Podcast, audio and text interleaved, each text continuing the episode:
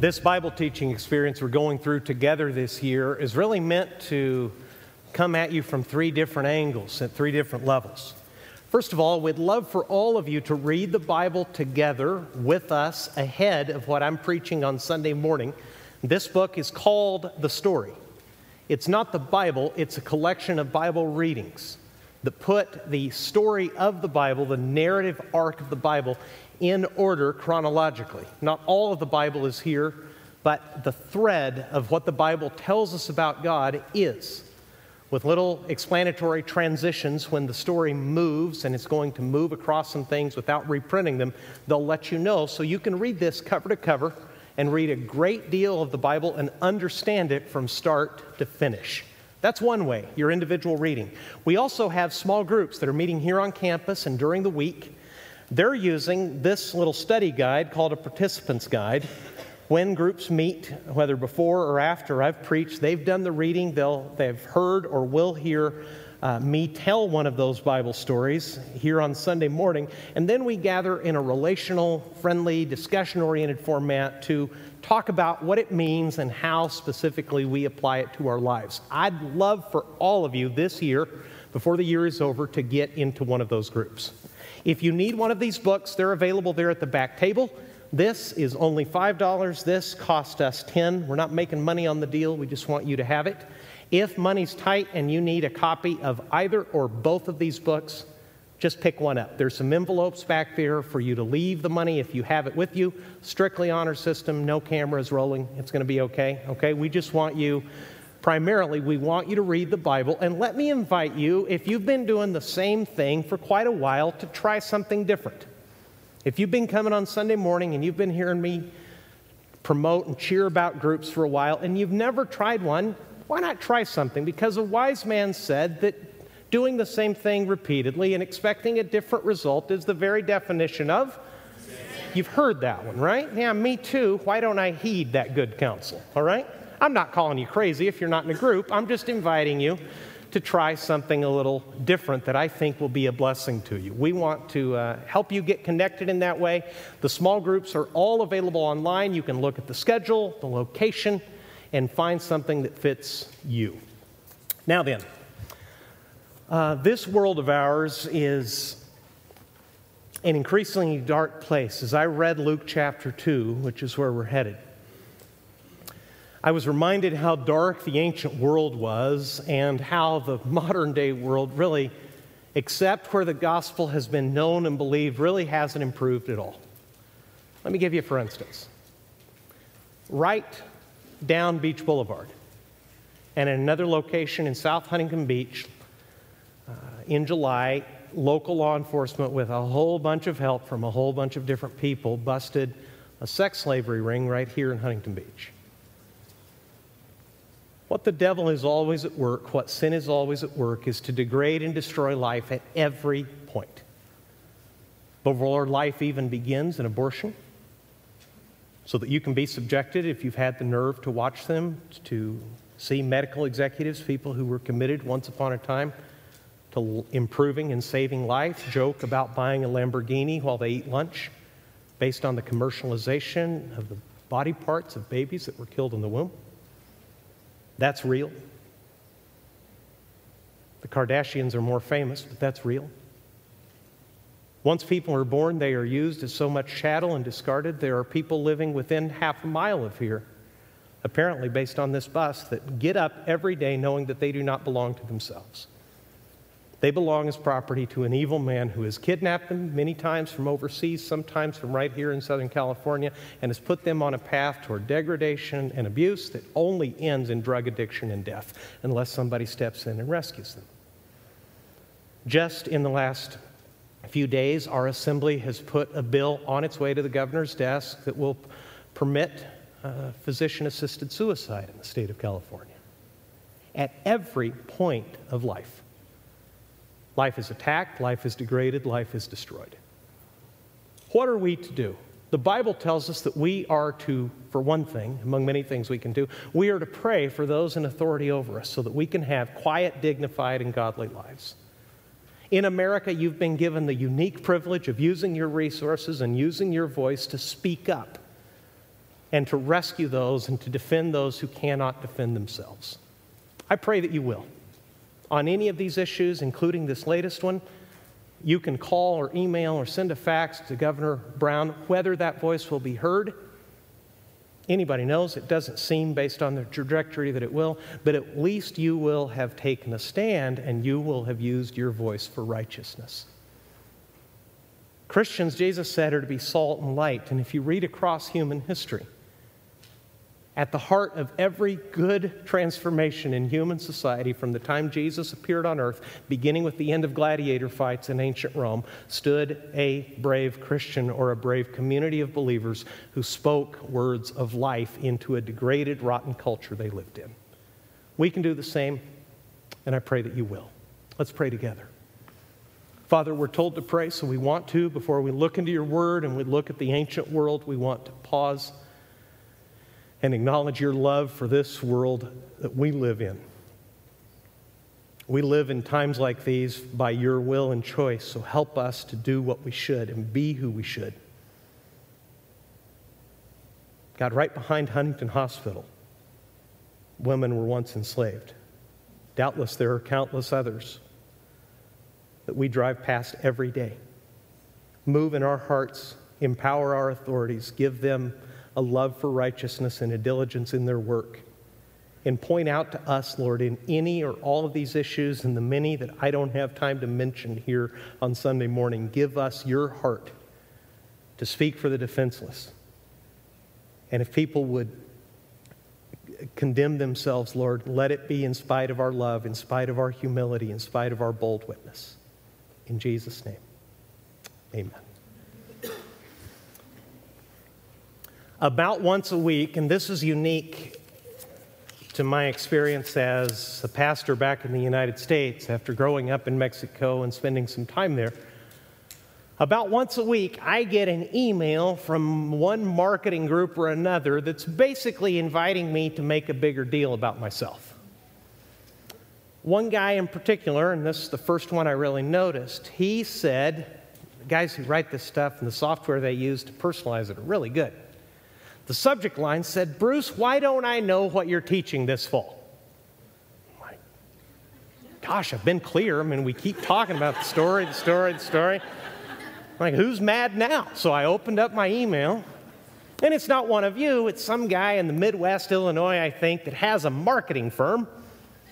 And at the heart of that was this subtle invitation Bruce, even though we've never met, I believe you're really cool. And what we need to do is work on your brand so that your incredibly great teaching can get out to the world. That was, he didn't say it quite like that, they never do. But that was basically the invitation. You're pretty awesome. Why don't you get serious about branding yourself? Now, I was raised in Mexico, born in Texas. When it started talking about branding, that made me nervous because branding on my grandfather's ranch was something that you wanted to have no part in uh, unless you were on the other side of the iron, and even then it was a pretty tough go to see that or to do that. You certainly didn't want to be the recipient of branding. And this happens all the time Twitter, Instagram, Facebook.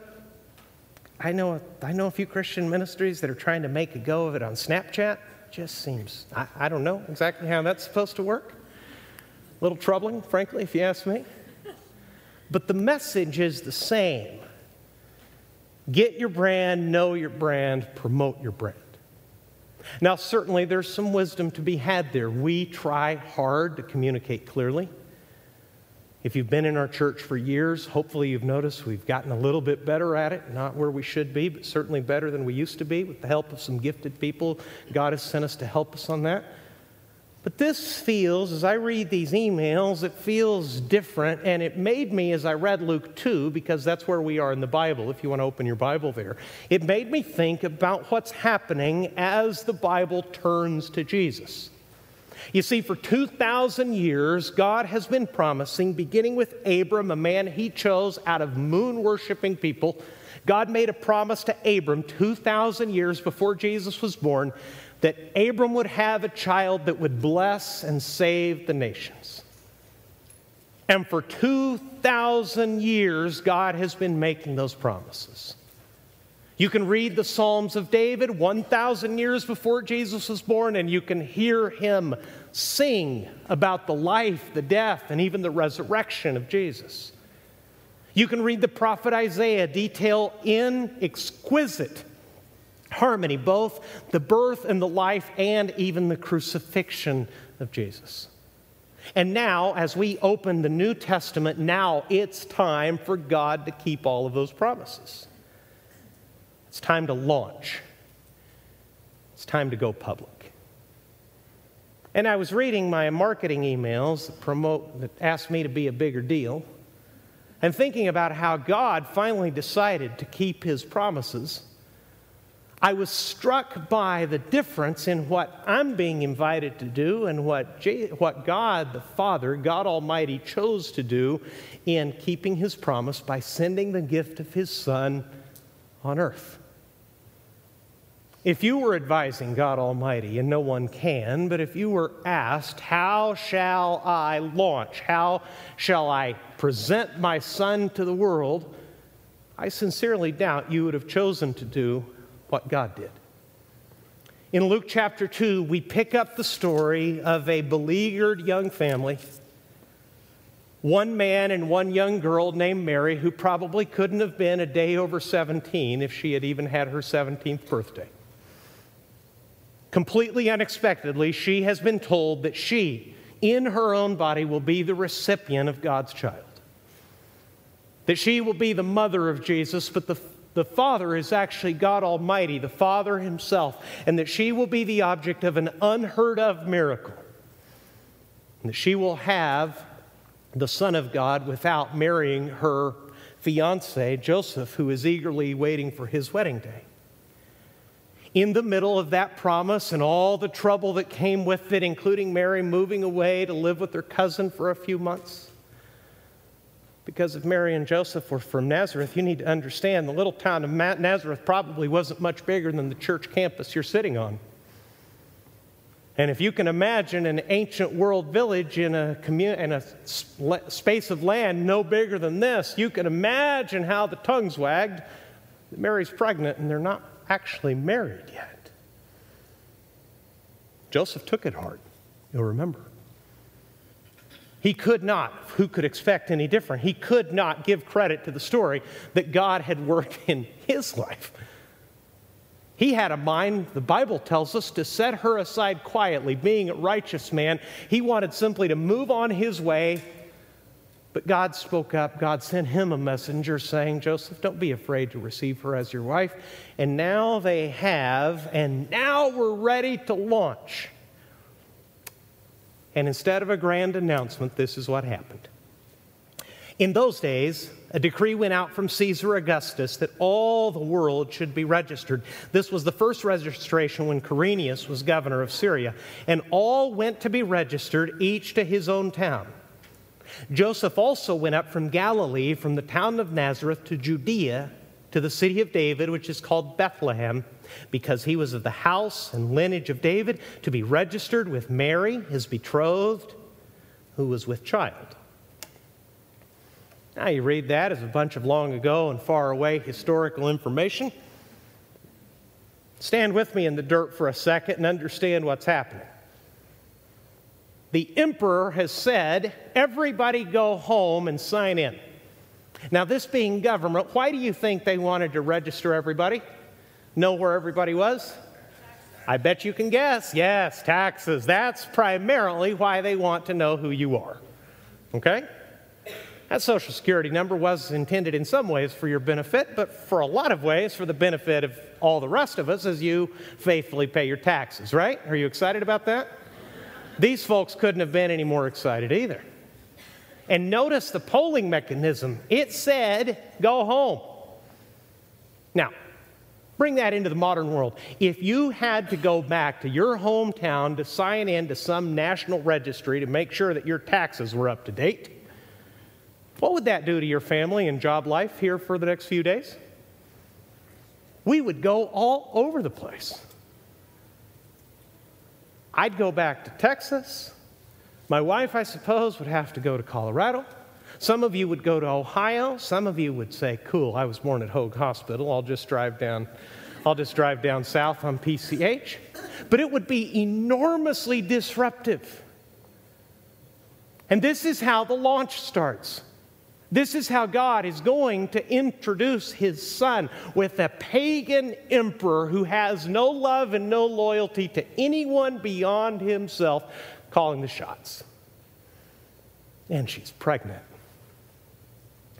Joseph perhaps took her with him. They were both descendants of David, but perhaps even in her pregnant state, Joseph decided it was a good idea for them to travel together because the wagging tongues back in their hometown were getting ever more vicious.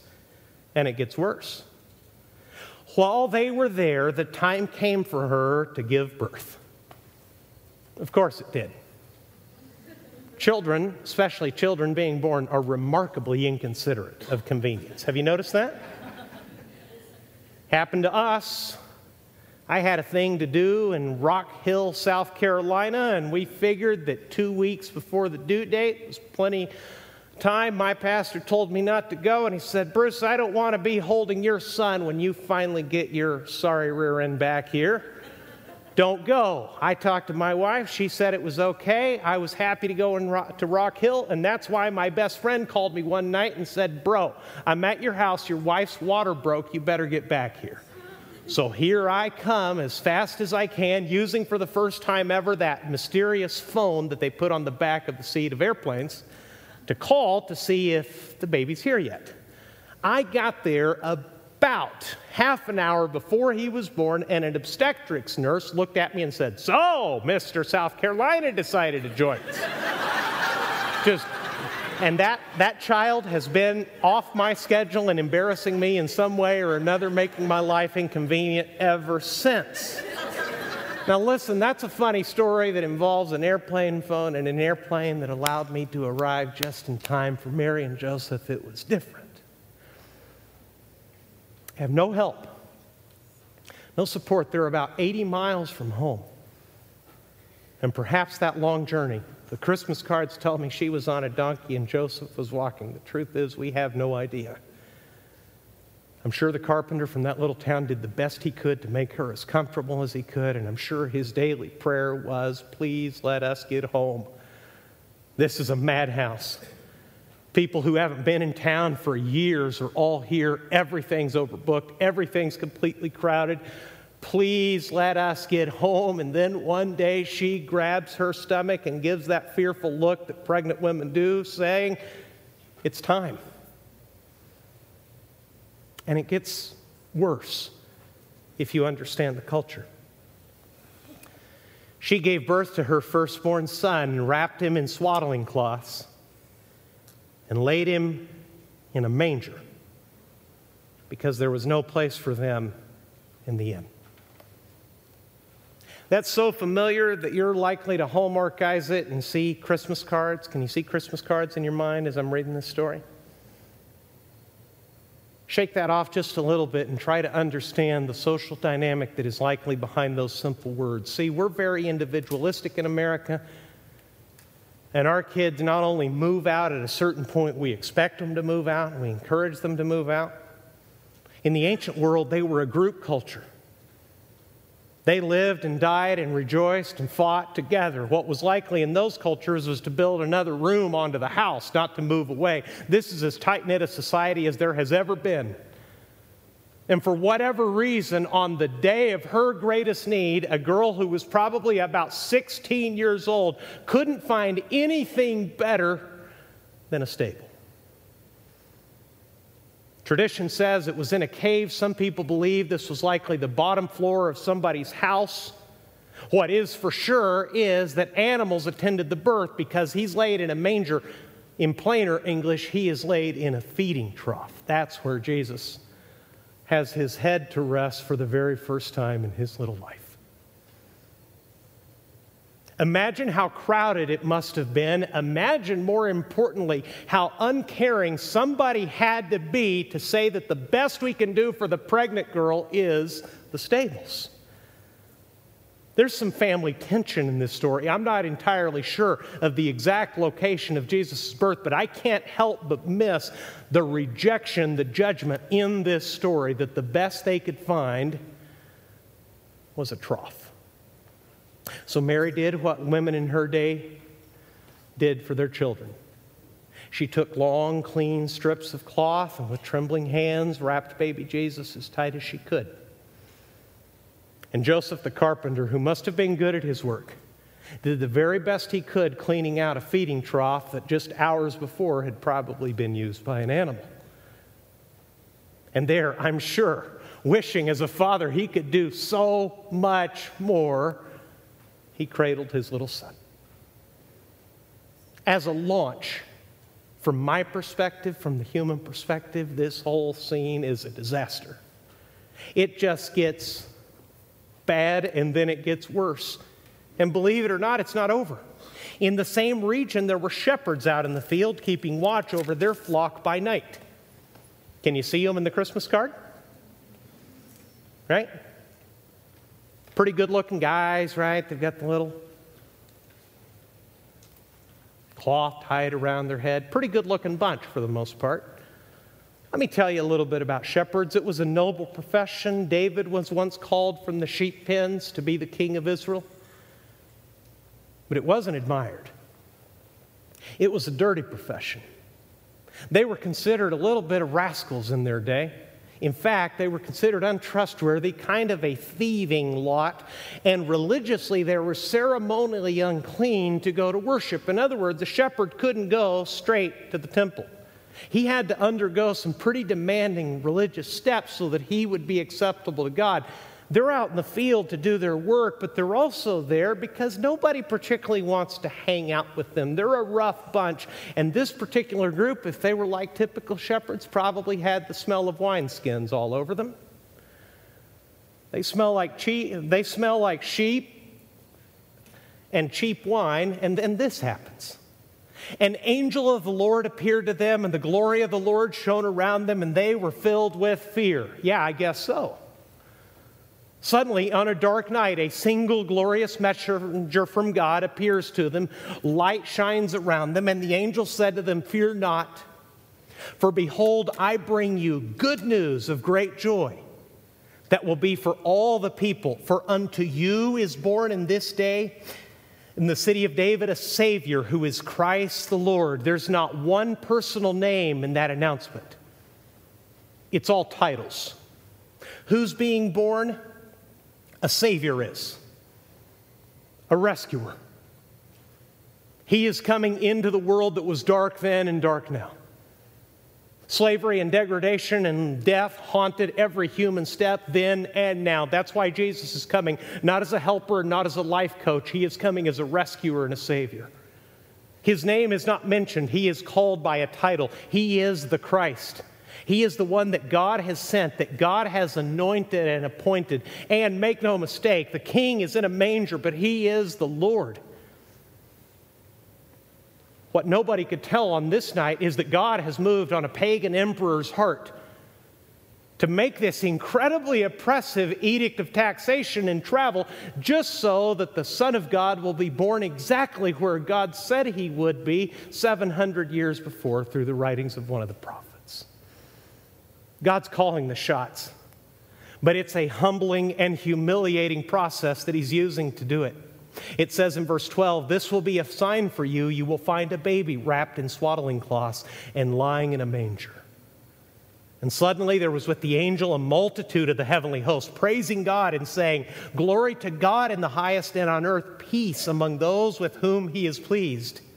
When the angels went away from them into heaven, the shepherds said to one another, Let us go over to Bethlehem and see this thing that has happened, which the Lord has made known to us. This announcement, the fact that they were chosen as the audience, tells you something about God and tells you something about Jesus. If God wanted a credible, upstanding witness, he would have started with someone better than the shepherds. You imagine these guys coming in stained with grass and who knows what else, smelling maybe of wine to say, all the prophecies are true and God told us? Nonsense. But a Savior, God announced to them, is coming for you. I will bring good news of great joy, which will be for all the people. Unto you is born this day in the city of David the Christ, the Savior, the Lord of all. So they went and they hurried to the manger where they were told they would stra- witness this strange sight. Perhaps it had never happened before. A baby was in an animal's feeding trough. Says in verse 16, they went with haste and found Mary and Joseph and the baby lying in a manger. And again, you see your little nativity scene. How many of you have nativities? We put the shepherds around, and it's all really cool. Ladies, if I may, and I'm very careful to talk about these life experiences because I cannot share them. And I've made stupid, I've said stupid things like telling people that it was an easy delivery. It was a miracle I survived that day. Easy from my perspective. I just sat there and said, It's a boy, all right. On the day of your birth, do you want smelly strangers crowding into the stable? Take a look. There's not one glorious thing that's happening here. It's all very earthly, it's all very human, it's all very humble. Savior of the world has been at least given a polite reason why he cannot be born with any other family and loved ones around his mother and father to comfort them and encourage them in such a stressful time. A teenage girl having her first child has done her best with the carpenter, who never expected probably to be any kind of obstetrician. Mary's mother certainly would have been there, some sister, some cousin, somebody would be there. It fell to the two of them to do their best in a stable, put the baby boy in a manger, and wrap him as best they could to keep him safe and make him warm against what was probably a night certainly too cold for a newborn whenever Jesus was born. And now, some of the ne'er do wells who are necessary to society but not necessarily admired in society, they come crowding into the stable saying, It's true. God showed up, and angels, the host of heaven, sang to us and told us that God was keeping his promises to us. Can we see the baby? It's a tough scene, it's a humble scene, and it has the signature of the love of God all over it. When they saw it, they made known the saying that had been told them concerning this child, and all who heard it wondered at what the shepherds told them. What's the teenage girl doing? Mary treasured up all these things, pondering them in her heart. And the shepherds returned, glorifying and praising God for all they had heard and seen as it had been told them. That's how God did it. Why? Why did he choose to do it in this way? So that people 2,000 years later, reading in his word, which is historically accurate and prophetically remarkable, would know this single, simple idea. We need a Savior. We need a rescuer. But see, here's the thing about the Savior we have a humble Savior. So let's please not dare to be proud ourselves. Jesus came lowly in some ways quietly rejected from the very moment of his birth. The very nature of his life, whispered and gossiped about. He was slandered before he was even born. The only people who came to attend him were smelly strangers from a necessary but somewhat dirty profession who were not in that state even welcomed into the worship of God's people. But God said to them, Unto you a Savior has been born, and this is good news for the whole world. The rescuer has come in a humble corner, calling people out of a fifth rate town that nobody wants to go to in a region that is synonymous with being backwater and in need and in poverty. Among all of that, in all of that weakness, in all of that inability, God has sent a tremendously able, capable rescuer, and He really is the Lord. And the reason He is a humble Savior leads me to this simple idea I dare not be proud myself. Have you ever met a proud Christian? This is church, but we can speak honestly among each other, okay? You ever met a cocky Christian? If you have, you've met a contradiction in terms. If you've ever named anyone who names Jesus as Savior, who is himself marked by pride, you're meeting a walking contradiction. If you've ever been a proud Christian, and I have, I fight it every single day of my life. I myself am a walking contradiction when I forget the humble Savior who came to the dirt of this earth because it's the only way to rescue me. Luke will say at the end of this chapter with admiration that Jesus grew in stature and in favor with God and man. That means that from conception to death, Jesus identified with every single part of the human experience with this remarkable difference. He was tempted as I am, but he did not sin as I do. And he went through every bit of the humiliation of being a human being on earth, including being amazingly an ignorant baby who needed shielding and protecting from the world who eventually one day discovered that he had hands and learned his name and learned to read and learned to obey his mom and dad and learned who God was and learned to please him. Hebrews says, even through tears, Jesus obeyed God. Why did he do all that? Why all of this humiliation? So that I could be rescued by him with him as my substitute and my Savior. That's why I dare not be proud. All this has been done for me. I haven't been given religious advice. I have had good news announced to me. And I dare not be proud. And we're living at a time in a dark, conflicted, angry world where Christians are more known, usually, for loud vo- voices and proud than they are for their broken-hearted humility.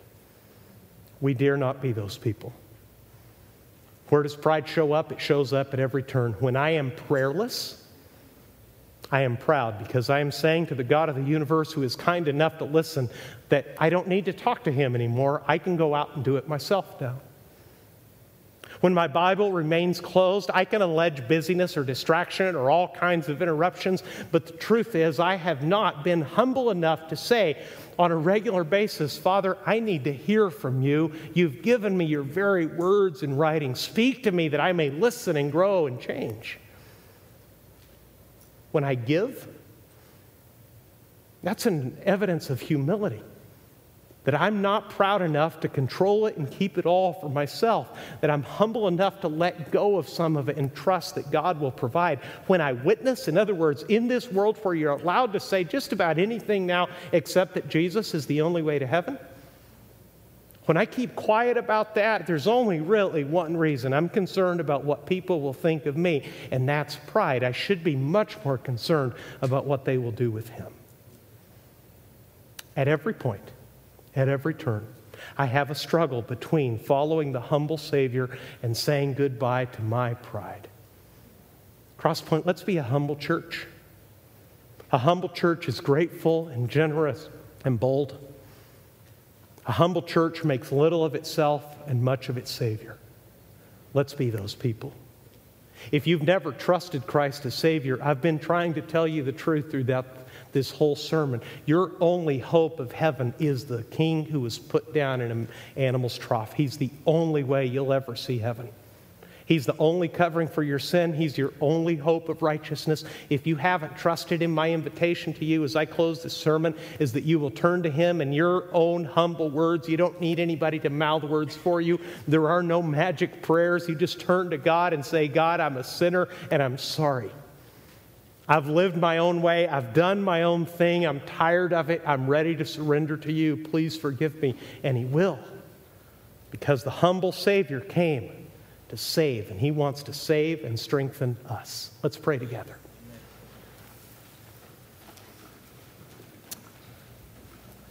Father, speak to those who have heard this message in your own voice and your own way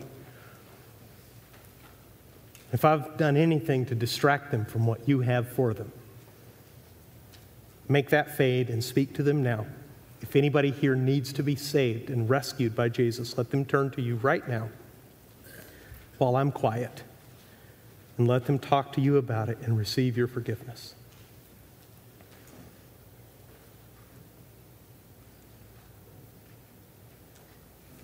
And for the many here, Lord, who have already trusted you, and we have the great privilege, undeserved, of calling you Savior, Rescuer. God, make us so weary of our pride that we will turn to you and follow you in humility. Help us to learn from you, who became a human being, who became obedient to the point of death on the cross, so that we could have life while you tasted death. If anybody needs that, help them call out to you right now and let us know about that, filling out that card or praying with someone or talking to me or somebody else. Let them turn to you and let us know so we will rejoice with them. Help them learn, help them grow what it means, Lord, to grow up in your family. I pray this in Jesus' name. Amen.